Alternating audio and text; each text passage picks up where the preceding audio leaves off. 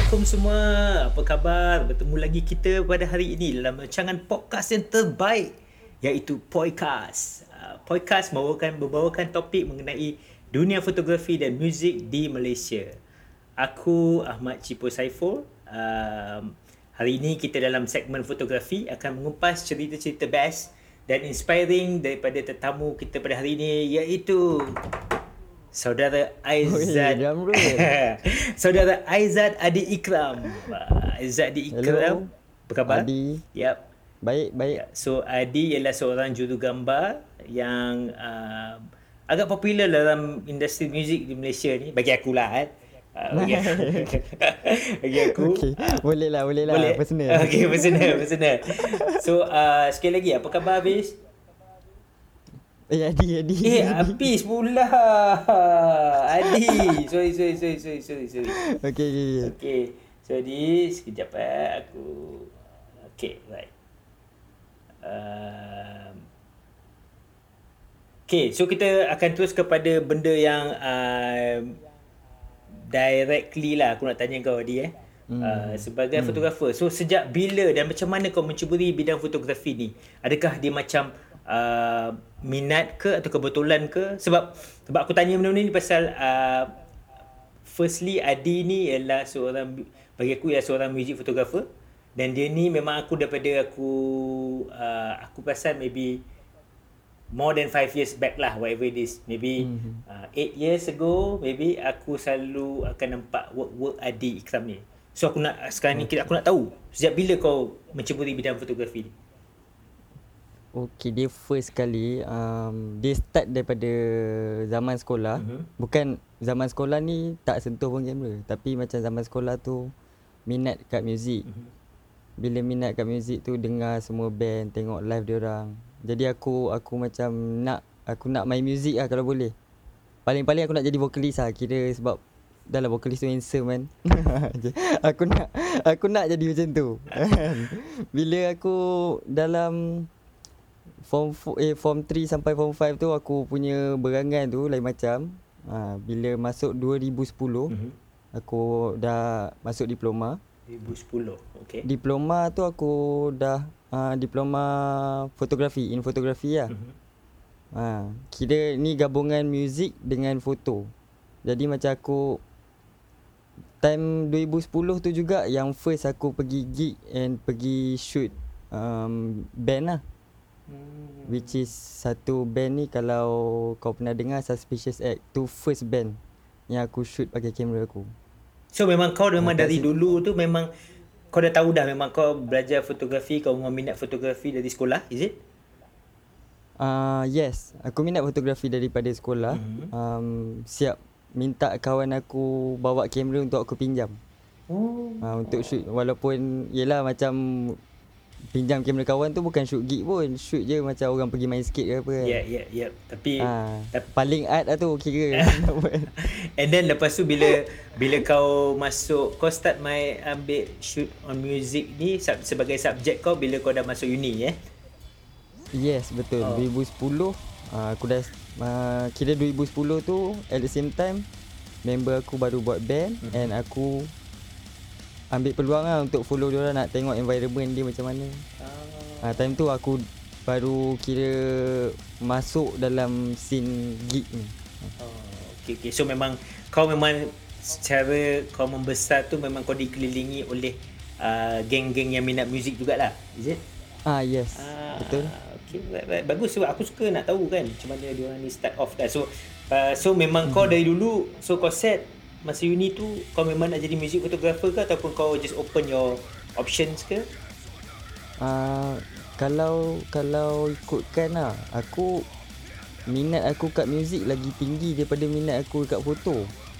Okay. Itu macam, tapi aku beli gitar, aku pandai main pun niat aku tak betul lah. Aku beli gitar tu untuk tackle awet. Itu yang tak answer pun. Lepas tu dah macam konon-konon dah jadi satu lagu, dua lagu kan. Okay. Macam main lagu-lagu cinta kan, awet cair. Lepas tu kita macam stop main. Aduh. Itu yang tak best tu. Ha, niat tak betul. Aduh adik. Ha? Tapi ha, dia ada macam follow up dekat, ada dia macam boleh cover dengan aku punya minat dekat foto juga. Ha, jadi macam aku tak kerti main instrumen, tapi aku nak juga pergi benda-benda ni. Okey, okey. Ha, okay, jadi okay, aku express aku punya rasa tu dekat gambar lah. Tak boleh buat apa, dia macam aku nak try mat. Aku ada pergi ikut kawan-kawan pergi jamming semua kan. Lepas tu nak try main drum ke apa kan. Tapi bila main tak betul, tu yang macam tak apa lah. Betul tu. Tak apa kan ni. Aku cakap better kau start off ni lah, photoshoot lah at least kan. Kau buat gambar lah ni macam tu lah. So dia jadi macam orang main muzik kau nak main muzik. Macam tu lah. Tapi tak apa. Pasal zaman remaja weh. Remaja is zaman yang kau patut try je apa-apa lah bagi aku kan. Basically, Suspicious Act adalah first band kau. Dan kau betul. Bila kau cerita pasal muzik dia, apa muzik kegemaran kau ni sebenarnya? Sebab aku nampak selalu, pasal aku personally aku selalu nampak gambar-gambar kau ni, dia macam kena gila lah bila dengan band-band yang macam berunsur hardcore metal ni. So adakah memang kau minat muzik-muzik macam tu dari dulu ke ataupun boleh ceritakan sikit? Yes. Betul lah, aku minat yang hardcore ni sebenarnya aku kenal lambat. Aku lebih minat dekat metalcore, deathcore. Sebab dia punya rentak-rentak dia tu buat aku rasa macam puas hati lah. Aku dengar tu sendiri aku rasa macam nak yang jenis angguk yang puas hati. Aku tak tahu nak bagi tu macam mana kan. Tapi at least lah bagi yang dengar ni mungkin kan, yang tengok ke dengar yang macam Jet. Macam tu lah. Kalau kau dengar tu mungkin kau puas lah. Okay. So, tapi bila once aku dah macam ada, aku tengok pergi gig kan, ada sebelum Suspicious Act perform ada band-band yang hardcore lain perform dulu, aku dah sedar sikit lah, macam lain macam dia orang ni kan. Kiri kanan. Kat situ aku macam okay. So kau masih ingat ke masa so basically kau punya first gig kau dah photoshoot, betul? Dah. So betul. Dekat mana tu? Dekat MKB Studio Bangi. Aku nama organizer tu Mika. Aku ingat lagi nama dia. Mika eh. Mika. Okay. Lepas tu yang aku first tengok Naratu perform kat situ lah. Tu yang aku macam okay, yang dia punya stage tu checkered. Okay. So yang masa tu Naratu siapa vocalist dia masa tu? Time tu Naratu aku rasa dah hijam dah. Dah hijam dah masa tu? Dah hijam dah. Lama juga si hijam ni jadi vocalist Naratu eh. Sebab so, and then aku ada browse some details lah about kawan. So apa nama ni, aku nampak banyak band-band yang berkaitan tu ialah macam banyak Naratu, banyak Tairegiment, you know. Betul. So why is it? Ada Kids on the Move, is it? Ada juga. So macam mana itu semua berlaku tu? How does it happen? Aku mula degree about dalam 2013. Okay, 2013. 2013 aku start degree aku. Okay. Time aku start degree aku tu Kenit yang sekarang ni dah jadi vokal Naratu and still dalam Tairegiment. Yep. Dulu Kenit yang bawa aku masuk hardcore punya scene. Right. Sebab macam Kenit tu juga nampak aku dekat Suspicious Act lah, macam kita kawan dekat situ lah, dia situ. Okay. Lepas tu time dia kenal aku tu, dia panggil aku untuk shoot Blameless. Band hardcore yang kecil sikit lah daripada band Tairegiment yang aku rasa lah. Okay. Sebab aku macam tak pernah dengar kan. Betul. Lepas tu bila aku ikut Blameless ni, itu yang first time aku shoot orang lompat-lompat. Time tu macam Azam lompat depan aku macam terkejut agak lah. Macam aku tak ada angle ni, tiba-tiba kau lompat depan aku ni kan. Macam tu lah. Macam, kau jangan pelik-pelik dengan aku. Lepas tu aku dah shoot, lepas tu aku jadi macam kat situ aku dah rasa okay macam ni ke kan. Lepas tu sebenarnya aku terkejut tau. Bagi aku Azam tu idola aku. Sebab dia bukan orang yang macam kalau kita tengok fizikal dia, tak serupa macam dia. Aku nampak dia macam diri aku. Ringan sangat atas stage. Betul. Kau boleh buat apa kau nak. Dia boleh melompat ikut yes, suka hati dia kan. Ya yeah, ya. Yeah. Ah, aku jadi macam yang ni Azam Tairegiment lah dalam kepala aku lah. Ini Azam Tairegiment ni, idola aku ni kan. Lepas tu aku tengok kebetulan time tu Kenit masuk Tairegiment juga. Okay. Ah, lepas tu kira dia macam berantai lah. Lepas Blameless tu aku selit-selit sikit masuk ikut Tairegiment. Ah, tu yang aku dah macam okey, aku dah mula belajar macam mana dia orang punya game. So kau memang from after that kau memang follow lah Tairegiment punya show je. Yes. Lepas kira lepas dah kenal semua tu, dah kenal cara dia orang, kenal personally dia orang. Aku dah terus aku pilih untuk follow dia orang lah. Okay. So Tairegiment saja ke atau Tairegiment and Naratu? Tairegiment je. Tairegiment je. Okay. Tairegiment je. Tapi kalau ada macam satu stage kebetulan aku shoot sekali lah, sebab aku rasa benda-benda yang aku nampak kalau aku rasa best, time tu dulu lah, kalau aku rasa best aku nak juga shoot, sebab kalau aku tak shoot, aku rasa rugi sebab aku bukan mosher. Betul. Tu kan. Faham. Tapi sebab aku selalu macam kalau aku suka style kau, how do you brought up as a music photographer tu.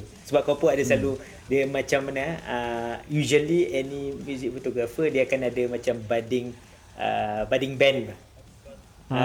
So macam aku dulu last time tu dengan budak-budak Incarnation, you know. Budak geng-geng Laguna Music, so aku macam memang akan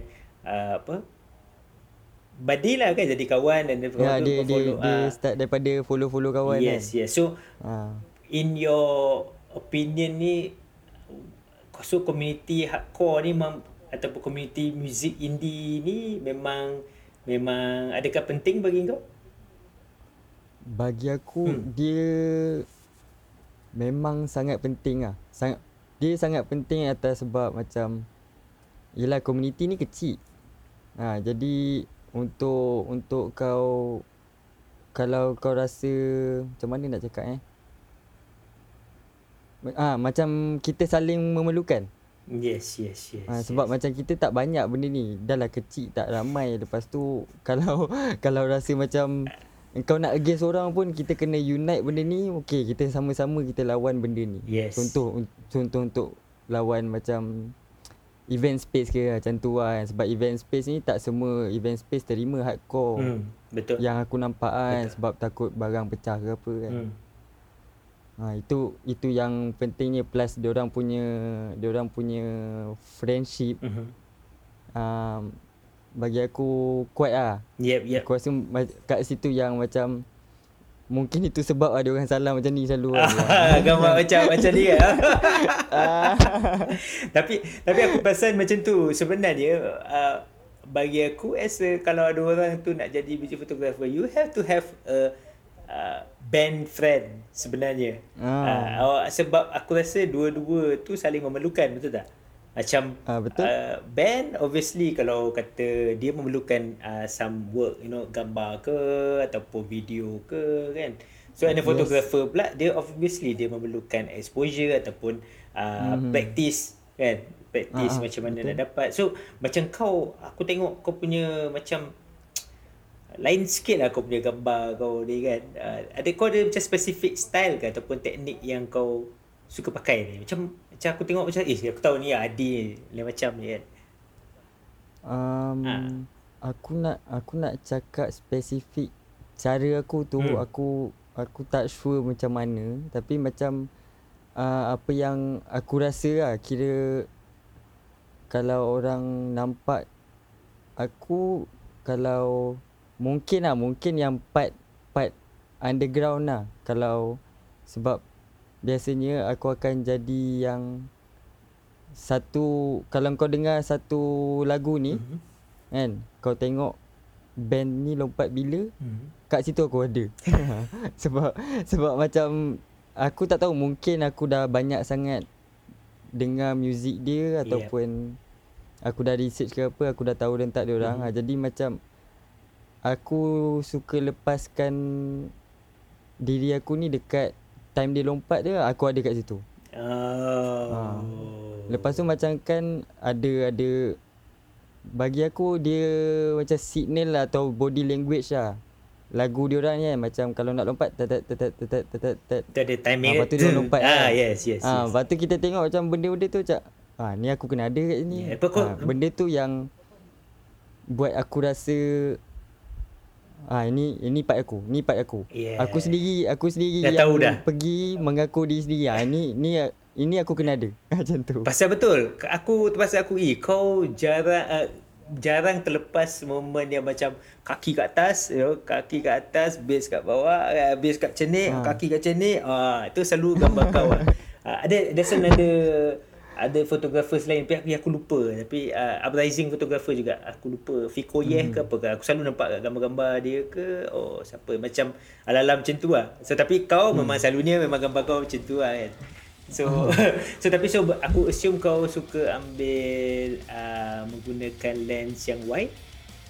Yes, exactly, betul. Aku wide fisheye. Aku puas betul kalau pakai lens tu, aku seronok. So bagi kau tadi ialah sebab kau dah selalu dengan band tu, ataupun kau dah tahu apa nama ni, this type of music tu, dan that's why kau macam rasa boleh tahu bila dia punya chorus atau bila dia punya breakdown. Betul? Okay, so tu special kau ni, kau rasa? Yang special tu aku tak boleh aku sendiri, aku macam nak mengaku special tu risau lah. Aku rasa macam tak kena. Macam tak tahu lah. Aku tak tahulah yang aku ni special bagi orang. Kalau bagi orang aku ni special, aku appreciate lah benda tu. Perasaan orang kat aku tu special kan. Aku appreciate. Aku appreciate. Tapi aku macam aku rasa just being the right place at the right moment je lah. Aku tak rasa yang aku ni that special sampai orang macam dia ni special tu, dia lain sikit tu. Aku tak rasa macam tu. Cuma macam memang kebetulan aku ada kat situ kot. Tak pun aku study muzik orang. Itu yang So sebab soalan aku macam whether how do you make yourself to stand out from others tu, adakah juga dengan cara sebab kau praktis banyak kali ke, ataupun the way kau mudah berinteraksi dengan orang ke, adakah itu mungkin one of the reason why kau stand out? Berinteraksi dengan orang, aku not sure about that sebab aku tak banyak bercakap. Kau tak suka bercakap? Aku suka bercakap, tapi aku nak approach orang tu dia macam aku sendiri macam okey ke aku nak cakap dengan kau ni kan? Kenapa? Sebab yelah so aku bukan band, tapi kalau aku pandang band dia jadi macam terus rockstar. Walaupun yelah macam kau bukan main dekat stage yang besar sebesar-besar Coachella tu ke apa kan. Tapi aku pandang kau dah macam yelah kau masuk kan. Kita sendiri nampak satu karakter rockstar tu. So aku nak bercakap pun janggal. Tapi kalau macam aku nampak aku cakap sekali dia balas 2-3 patah, aku terus kau terdiam lah. Aku terus on lah. Aku macam jom kita cakap. Okay. So cuma macam before dia orang apa tu perform ke apa kan, kalau aku minat cara dia orang ke apa ke, aku dah kira mungkin before this dia orang ada perform kat mana-mana, tapi yang aku tengok macam ini band yang aku boleh shoot ni kan. Then kalau dia orang naik stage aku akan still aku pergi juga . Okay. Selalunya kau ada macam bila kau nak start shoot a band tu, adakah kau ada spesifik ataupun ciri-ciri ritual kau sendiri? Macam contohnya macam band tu naik kau dah macam okay this is bermain kat otak kau lah. Contohnya macam is it like a movie style, adakah kau treat macam tu ke ataupun ada cara kau tersendiri yang kau treat it? Macam aku selalu treat it macam part of story lah. Maksudnya macam okay, benda nak keluar, benda nak keluar, okay, apa nak jadi kan. So yes. Adakah kau ada cara tersendiri? How do you approach masa kau shoot tu? Yang aku boleh buat benda tu kalau band tu aku kenal. Okay. Apa tu, kira band macam satu, kalau yang aku biasa aku suka buat storyboard tau, bukan storyboard ah, storyline. Okay, storyline. Yes. Macam mana, okay. Tapi depends dekat dia punya. Aku sebelum aku shoot band, aku akan tengok dia orang punya IG. Mm-hmm. Macam mana mood dia orang. Mm-hmm. Kalau mood dia orang macam ni okeylah. Contohlah yang sebab aku paling lama gila dengan Tairegiment. Okay. So aku tak akan ambil dia orang time dia orang dekat nak naik tangga tu, sebab nak naik tangga tu bagi aku biasa. Biasa dia orang macam kalau dah start bunyi drum, kat situ aku dah start dekat depan stage, walaupun band members belum naik lagi yang basis gitaris tu. Sebab aku tahu bila dia orang dah naik bunyi drum tu naik, dia orang akan terus melompat. Kat situ. Kat situ aku dah kira okey ni mula-mula sini. Sebab kan dah lama aku dengan dia orang kan. Aku at least study benda tu. Uh-huh. Dah dapat a few moments kat depan tu, then kita carilah crowd shot yang wider shot yang different from gambar lompat sahaja kan. Mm-hmm. At least dapat environment punya shot okey juga. Sebab orang bukan sebenarnya bukan kepuasan aku je, at least aku dah dapat gambar tu okey kan. Untuk event organizer pun tengok, oi band macam ni ramai kat orang, macam tu lah. Supaya aku suka faham aku rasa kau pun ada something yang kau daripada macam mana bila kau buat satu gambar tu, kau ada something to prove to people jugalah, is it? Yes. Aku dia mungkin tak sampai lagi soalan ni kat aku. Tapi aku tak tahu, tapi jawab apa yang aku nak explain is aku nak bagi tahu orang I'm that third person. Sebab yang first person is yang first party lah. First party is the band, second one is the crowd. Okay. And aku third party untuk bagi tahu yang band dengan crowd punya communication dia macam mana.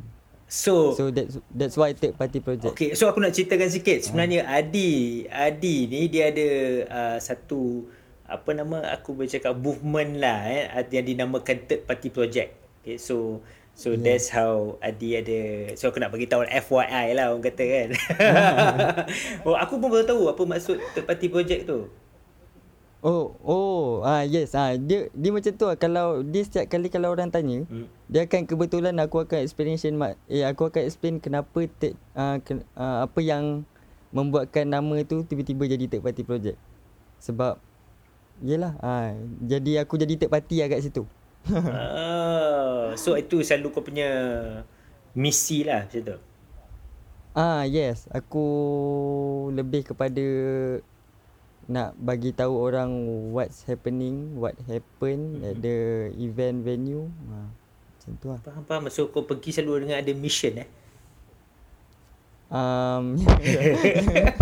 yang mission tu lain sikit lah. Mission lain sikit. I mean, aku yang kalau nampak ramai okey, kalau nampak kurang kita kurangkan sikit. Kita kurangkan sikit kita punya niat. Ya, ada yang kadang-kadang event sikit kan, ada yang event ramai, ada event sikit. Jadi kita macam tu je lah. Okay. Kau punya minat dekat kau suka shoot konsert ataupun shoot gig? Aku kalau ikutkan expression more to gig. Sebab aku tengok dia orang lebih wild. Yes. Lagi dekat dia, dekat peluh pun nampak macam tu. Lagi kau punya macam mana dia sumbat mic kat mulut orang. Macam tu lah. So kalau kat konsert, okay. Aku suka juga sebab vibe dia tu nampak macam kita macam ialah community music Malaysia kan, bukan besar sangat pun. Betul. Kalau ramai tu nampak Dia tak nampak kios apa, tapi nampak cantik. Nampak yang macam, weh lawanya tempat ni. Macam tu lah bagi aku lah. Sebab yelah, konsert kita kalau dah penuh macam tu, Aku terus imagine macam mana kan. Kalau boleh nak buat colourful tu, aku buat colourful betul tu. Kalau ada macam colour mosh kan, colour mosh tu aku rasa macam weh sayang gila event macam tu. Dia apa, ada nampak macam meriah tu kan. Kemeriahan dia tu. Okay, so talking about shows, kau follow band for tour? Follow. Sekarang dah tak. Sebelum ni? Ada. Dengan selalunya Tairegiment lah. Antaranya Tairegiment. Dengan Kids on the Move. So tu tour ke mana? Kids on the Move time The World Haywire tour. Tu ke mana tu? Ada Sabah kan? Utara. Ya, aku tahu lah. Utara. Okay. Utara, Sabah. Sabah. Ya. Macam adakah those your some of your memorable show? Betul. Ada banyak kenangan dia lebih kelakar bukan during show. Dia lebih kelakar betul tu. Every tour aku rasa sebenarnya kalau kau nak jadi music photographer you have to go tour with bands, betul tak? Tapi yang berlaku tu, yang best tu bukan yang berlaku kat depan stage show. Itu memang standard. Itu pun yang apa yang berlaku tu memang kita sendiri tak capture benda tu. Sebab kita yang lalui batu garuk-garuk kepala seorang-seorang. Betul kan. Itu yang kat itu yang point yang bagi aku, kalau boleh aku nak tour lagi. Tapi tak adalah minta benda-benda macam tu jadi kan. Tapi apa sebenarnya tu jadi? Boleh cerita sikit ke? Salah satu. Ada yang dengan Kids on the Move, okay. Aku Debab, Caca dengan Kenit, okay. Dengan aku. So macam dulu Debab dengan Caca kan dia agak badan agak besar sikit, okay. Kan. Tapi sekarang dia orang dah semua dah comel. Dah fit lah, yes. Naik kereta kancil aku. Ui. Dia macam aku tekan kereta menjerit tu. Tapi tak pergi. Itu yang aku sampai kena pandang aku. Tapi sampai. Sampai juga. Sampai. Ui. Itu yang dengan semua orang dalam kereta tu gelak ah. Itu yang aku macam itu bukan kita tengah rushing, yes. Kan? Lepas tu naik kereta tu dah habis pijak lah, pedal dah habis bawah dah tu. Tapi still macam masa kita tak pergi ni tahun bila ni? Kau ingat ke ni? Time Haywire Tour tu lah. Haywire Tour tu tahun bila tu lah? Sebelum apa-apa hal, 2 tahun. Dalam 2015 lah. Sebab 2015. Time tu betul aku habis degree. Okay. So dekat situ kau start tour with band lah kan? Betul. Kira yang aku start tour first dengan KOTM, lepas tu baru Tairegiment. Tairegiment untuk Iron Heart. Iron Heart. Iron Heart tour tu yang aku follow dia orang all the way tu. So kau memang daripada kau cakap 2010 tu kau almost can say setiap bulan lah kau ada shoot music je. Kau practice from there ke? Ataupun kau ada shoot benda lain juga sambil-sambil? Atau kau belasah je shoot apa-apa? Tak. Memang aku shoot gig je. Gig saja eh? Tapi aku start daripada shoot gig je. Aku tak ambil macam wedding, event, corporate ke tak. Tapi aku macam sebab aku tertanya tu pasal if bila aku buat research tentang kau, macam banyak juga gambar-gambar kau yang berunsur journalism. Tu boleh ceritakan sikit ke macam mana tu? Journalism. Journalism tu aku minat juga sebenarnya pasal nak cakap pasal news, not really. Okay. Tapi every time ada riot, kan. Kau suka? Tak, rally aku pergi. Oh, okay. Lepas tu time aku pergi tu ada kawan aku ni, kawan aku se-uni dengan aku cakap, "Di, daripada kau datang kosong, baik kau jual gambar." So kat situ aku jadi macam, boleh jual ke? Lepas tu dia kata ada je tempat-tempat untuk jual, tak pun kau jadilah stringer untuk mana-mana news agency ke apa. So aku dah start kat situ lah. So besides gig yang aku boleh cakap only weekends, ada je hari-hari lain sebenarnya aku boleh buat duit. Which is pergi ambil human interest dan jual gambar dekat agensi kan. So bila aku dah masuk dekat photojournalism tu, dia jadi ketagih. Sebab kau kena keep on doing. Kalau kau tak buat dia jadi kau ketinggalan skill lah. Kau hilang lah. Oh, skill hilang eh?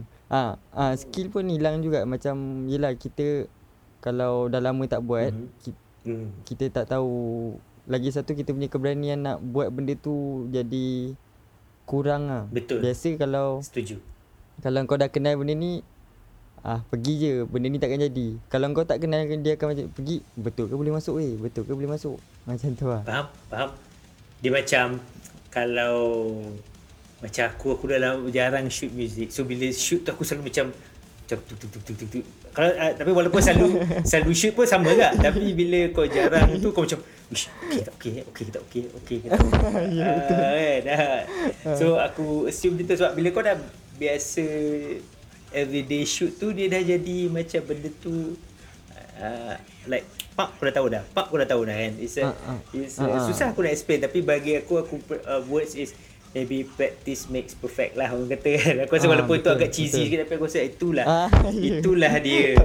Benda tu tak boleh elak, tapi betul kan, betul memang tak? Betul. Itu yang aku pasal bila aku lama tak shoot tu, dia nak shoot balik tu macam okey ke?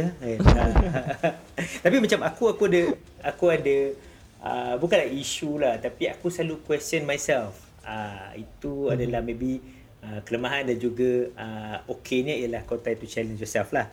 Tapi tak okey tu dia kau terlampau letakkan apa panggil tu, kau punya harapan terhadap diri kau tu terlampau tinggi.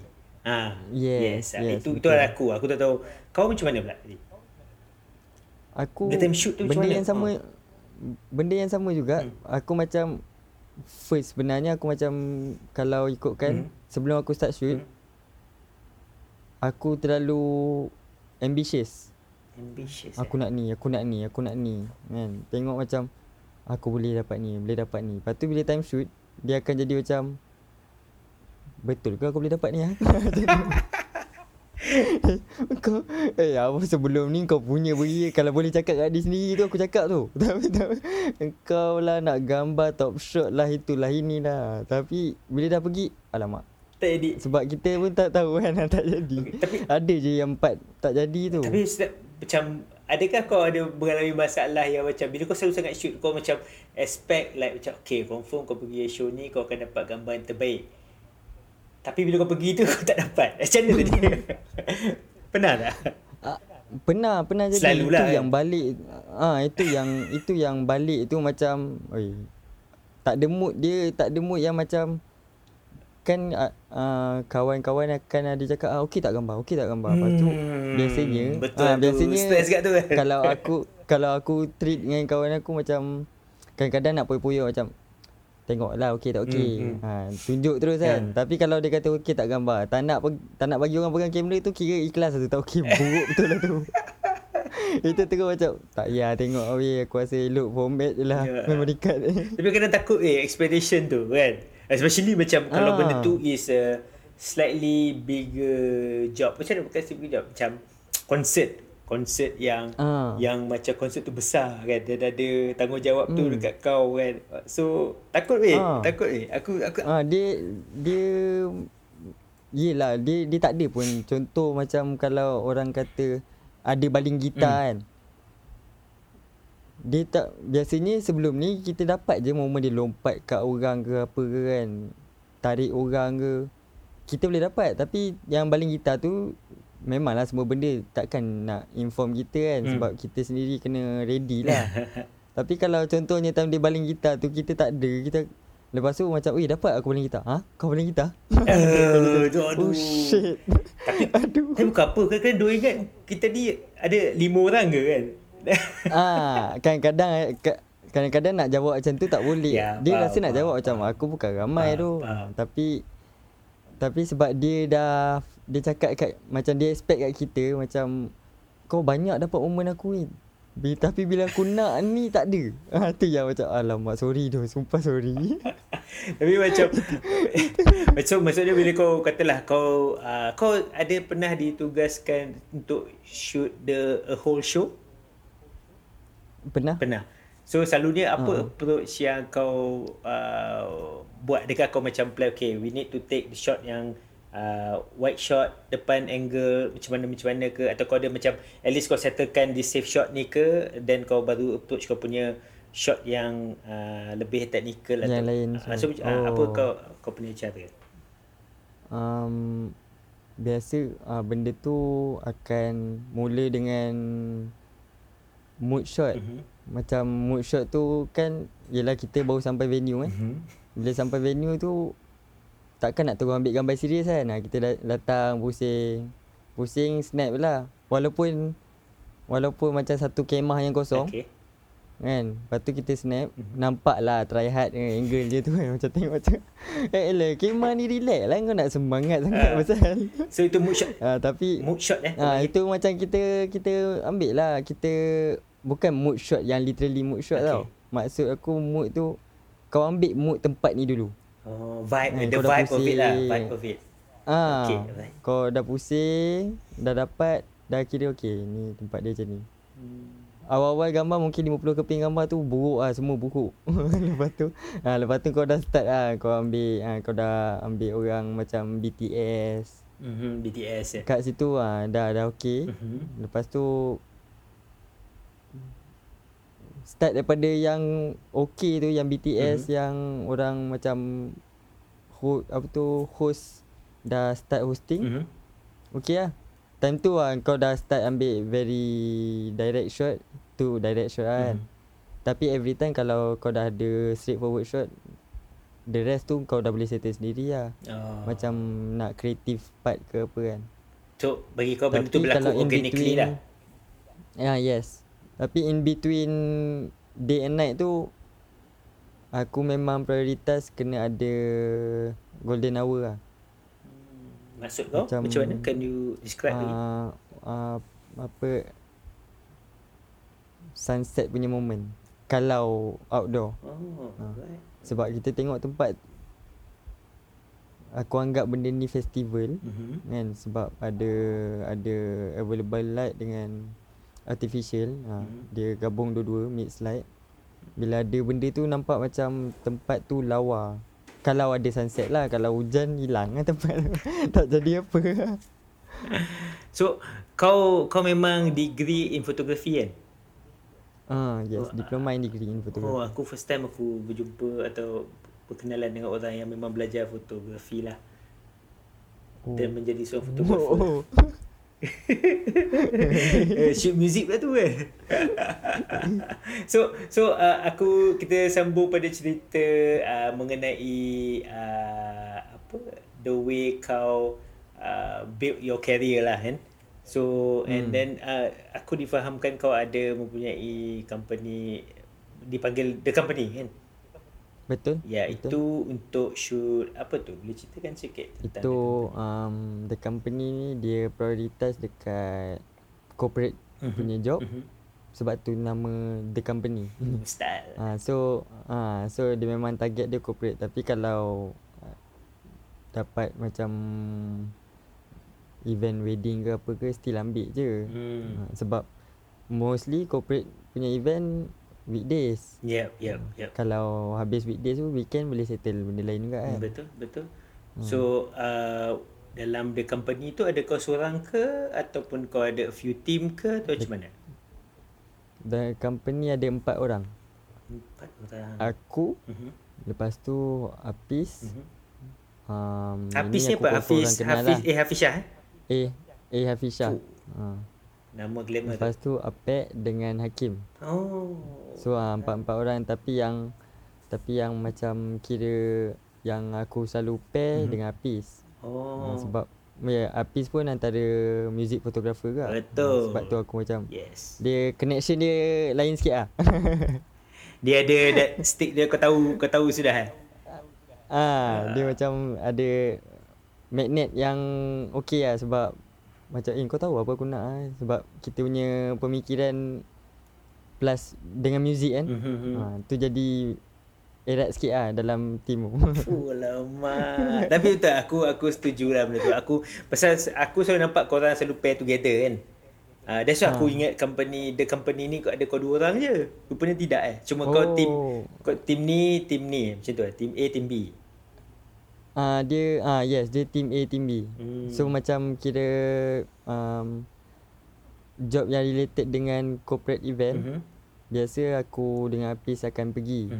Yang wedding ada dua orang yang pergi, yang lain. Tapi kalau dua orang tu tak menantangan, kita orang pergi juga lah. So banyak wedding ke ni sebenarnya? For now nak cakap banyak wedding tak adalah banyak sangat, tapi macam yelah ada je yang satu event tu dia nak seorang. Jadi seorang pergi sini, seorang pergi sini. Lepas tu ada satu event lagi nak dua orang, then kena juga lah. So bagi kau, apa pendapat kau, adakah kau rasa fotografi ni adalah career path yang bagus? Apa pendapat kau? Bagi aku, or is it a betul. very challenging career path ke? Dia macam pendapat aku, kalau kau nak buat career dalam apa-apa punya kerja pun tak salah pun. Cuma cara kau tu, kalau kadang-kadang cara kau tu yang salah lah. Macam kalau foto, kau nak pergi atas bisnes kau sendiri kan, bukan kerja bawah orang. Kau tak boleh nak tunggu je kan, tunggu orang datang kat kau. Memang tak lah, sebab yelah kita pun orang macam siapa kau, aku nak datang kat kau kan. Betul. Jadi kita kena pergi macam, hai saya Adi, saya photographer, bagi name card semua kan. Kalau kira nak, dia very challenging kalau kau tak buat apa yang patut. And at the same time, kalau kau buat apa yang patut tak jadi juga tu, maksudnya ada part yang tak kena lah somewhere. Tak kena kira mungkin bukan kat kita, mungkin ada situation tu sendiri yang tak kena. Betul, aku setuju. Kadang-kadang under certain circumstances lah kan, benda tu tak jadi ke apa dia kan? Macam last kau kena berserah je lah. Bukan nak kata benda tu fail, maksud aku that situation satu tu je. Macam alamak, aku mungkin ada part yang tak jadi ni, macam tu lah. So kau nampak diri kau akan shoot sampai ke tua, ataupun kau macam ada some other plans macam mana? Shoot sampai ke tua tu bunyi macam aku tak tahu. Aku terbayang aku shoot macam time aku tua macam tu aku shoot macam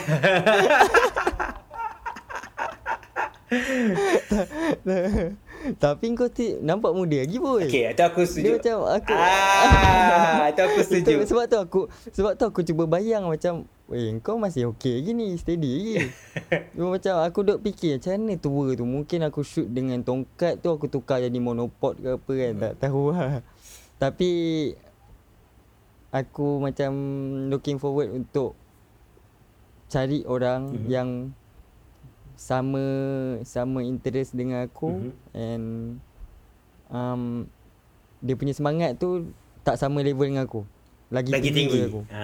Sebenarnya lagi tinggi tu kau kena cari yang lagi muda. Betul. Ya doh. Kalau kau dengan yang tua sikit, dia mungkin akan kurang bersemangat sikit. Dia akan sama macam D. Kau pun slow, dia sama macam aku ni. Dia tentu lah. Ayat-ayat seperti cakap, sakit pinggang shoot ni. Tu kira macam, bro, aku rasa ni last kot. Tentu lah. So Adi, kalau kau bukan seorang fotografer, apa yang kau akan jadi ni? Sebenarnya cita-cita aku nak jadi pilot. Okey. Tapi aku tengok pelajaran aku, tak pilot lah. Pelajaran aku dia aku tak tahu lah. Aku macam aku syukur gila aku dapat diploma in degree ni. In photography. Diploma and degree in photography. So macam kira direction aku tu dah betul lah, sebab aku tak tahu apa sebenarnya niat aku ni. Awalnya betul-betul nak jadi pilot. Okay. Lepas jadi pilot tu aku duk fikir apa aku nak jadi lagi kalau bukan pilot. Lepas tu ada time sekolah tu aku cuba nak masuk kelas seni. Okay. Tapi kena reject. Tak cukup seni. Tak tahu lah aku. Mungkin tak cukup seni aku. Tapi macam aku buktikan lah kat diorang, ni seni aku. Ya. Paling-paling lah. So seni kau ni melalui fotografi lah kan? Yes. Yep. Okay lah. That's apa nama tu? Bagi aku it's a good thing lah, you know. So aku nak tanya kau, do you have any current project yang tengah jalan? Ataupun kau tengah build ke? Ataupun apa yang memang kau dah ada buat tapi kau belum release ke, ataupun kau ada nak buat exhibition ke? Yang current project ni, dia idea tu dah ada. Gambar mungkin kena kumpul sikit lagi. Projek tu ada lah untuk kira nak bagi tahu journey aku dalam fotografi ni. Baik. Lagi yang satu kurang ni sebab aku tak reti menulis. Boleh. Sebab come on, aku dah buat sedekah rock and roll tu, aku tak pandai menulis juga tapi oh ya. Yeah. Oh, kau tak pandai menulis. Mana aku pandai siut. Sembang boleh lah. Aku macam yelah, aku takut lah orang tak faham apa aku cakap dalam tu kan. Sebab kalau kita cakap depan macam ni, dia akan okey aku faham, sebab nada kita pun nada menunjukkan macam mana kan. Tapi kalau dalam penulisan nak tulis pun macam apa aku dengan bahasa aku bukan betul sangat pun. That's why Adi, kau bila kau tulis besok kau kena cari editor. Bila ada editor tu, editor tu yang membantu kau untuk betulkan apa, melukkan bahasa ataupun kata sebenarnya kau nak cakap macam ni kan, betul tu, that's what kena cari. Oi, teruk benar bunyi tu. Betul. Itu yang aku punya pendapat lah. Kalau ikut last time. So what is it about? Apa sebenarnya itu? Is it buku ke, or is it macam bukan part of exhibition lah ke, macam mana tu? Dia aku tak rasa nak buat exhibition. Sebab exhibition bagi aku takut macam sebab aku dah letak gambar aku kat IG kan. Aku takut orang tengok sama boring gambar macam tu lah. Okay. Dia aku takut orang pandang macam tu sebab bila aku macam lebih fikir kat orang daripada apa yang aku fikir sendiri. Aku tak tahu apa. Tapi yang aku punya plan tu aku nak buat buku lah. Planningnya nak buat buku, tapi yang sebenarnya planning ni lama juga. Biasa. Tapi tergantung. Lama juga tergantung kan dengan tambahan malas kita tu kan. Betul. Tu. Tapi macam plan ada. Jalan tu ada separuh-separuh sikit. Tapi nak tengok ending tu kalau betul-betul jadi, alhamdulillah. Kalau tengah-tengah jalan tu ada benda-benda yang tak kena lah, tu yang pedoy lah. Come on, aku sangat-sangat harap benda. Sebenarnya itu tujuan aku buat sedekat rock and roll last time tu. Aku nak keep the ball rolling dah, faham tak? Maksudnya kau kalau kau tengok macam ni, cuba buat ni, dia ni tak tahu apa-apa pun boleh buat macam ni. So aku ada tahu benda ni, lepas tu aku boleh buat lagi bagus kan. So aku personally memang aku tertunggu-tunggulah someone dan seperti kaliber fotografi macam kau ke untuk come up dengan something lah, you know. It can be anything. It can be buku, it can be exhibition, it can be like a macam apa nama ni, campaign campaign ke kan. Tapi kau punya double boy. Apa? Kau exhibition dan buku. Exhibition exhibition pun belum. Bukan kau punya combo dia bagi eh. Tapi bukan exhibition seperti aku bayangkan ni. Aku dia. Aku punya imagination. Kita punya apa cita-cita, cita-cita kena tinggi ni. Aku punya aku punya target tu kalau betul-betul boleh buat dekat like macam gallery betul-betul lah you know. Tapi kira mungkin ada second exhibition lah ni. Tak tahu. Mungkin ada kita boleh collab lah. Collab lagi best. Kalau takkan semua tengok gambar Ahmad Cipo semak gila kan. Tengoklah gambar Ahmad Cipo, Aizat Ady Ikram, Alif Ridwan. Baru lah. Hafishah. Baru kena kan. So last words lah before kita wrap up ni. So you have anything yang kau boleh like kata-kata mutiara. Kata-kata mutiara untuk siapa-siapa yang minat nak menjadi either a music photographer ataupun a photographer itself.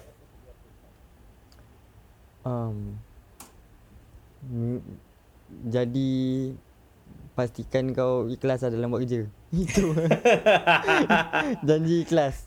Tak, sebab kalau point kau just for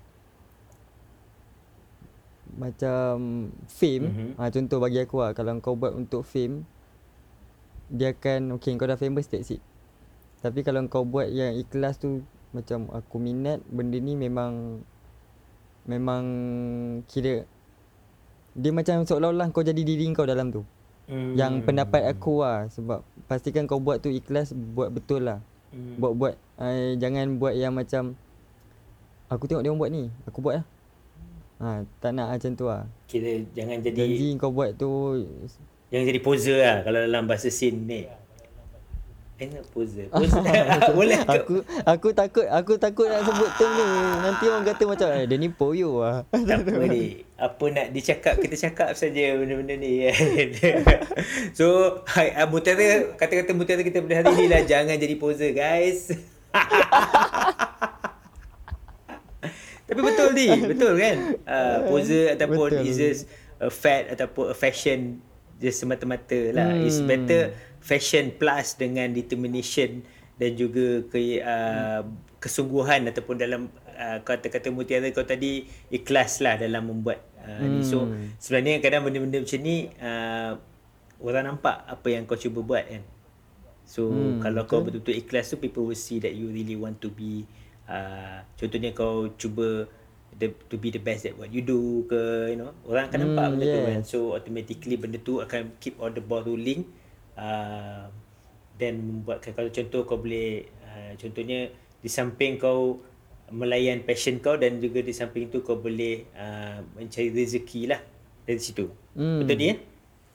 Betul. Okay. Aku so kita sudah di last lah. Aku betul-betul berterima kasih kat kau kerana datang hari ni. Sembang-sembang dan aku sangat look forward terhadap kau, your upcoming project. Okay, terima kasih boy sebab invite aku. Yeah man, ni first music photographer Malaysia, Cipo kan. Okay guys, thank you very much Adi. Thank you. Peace. Okay. Bye bye.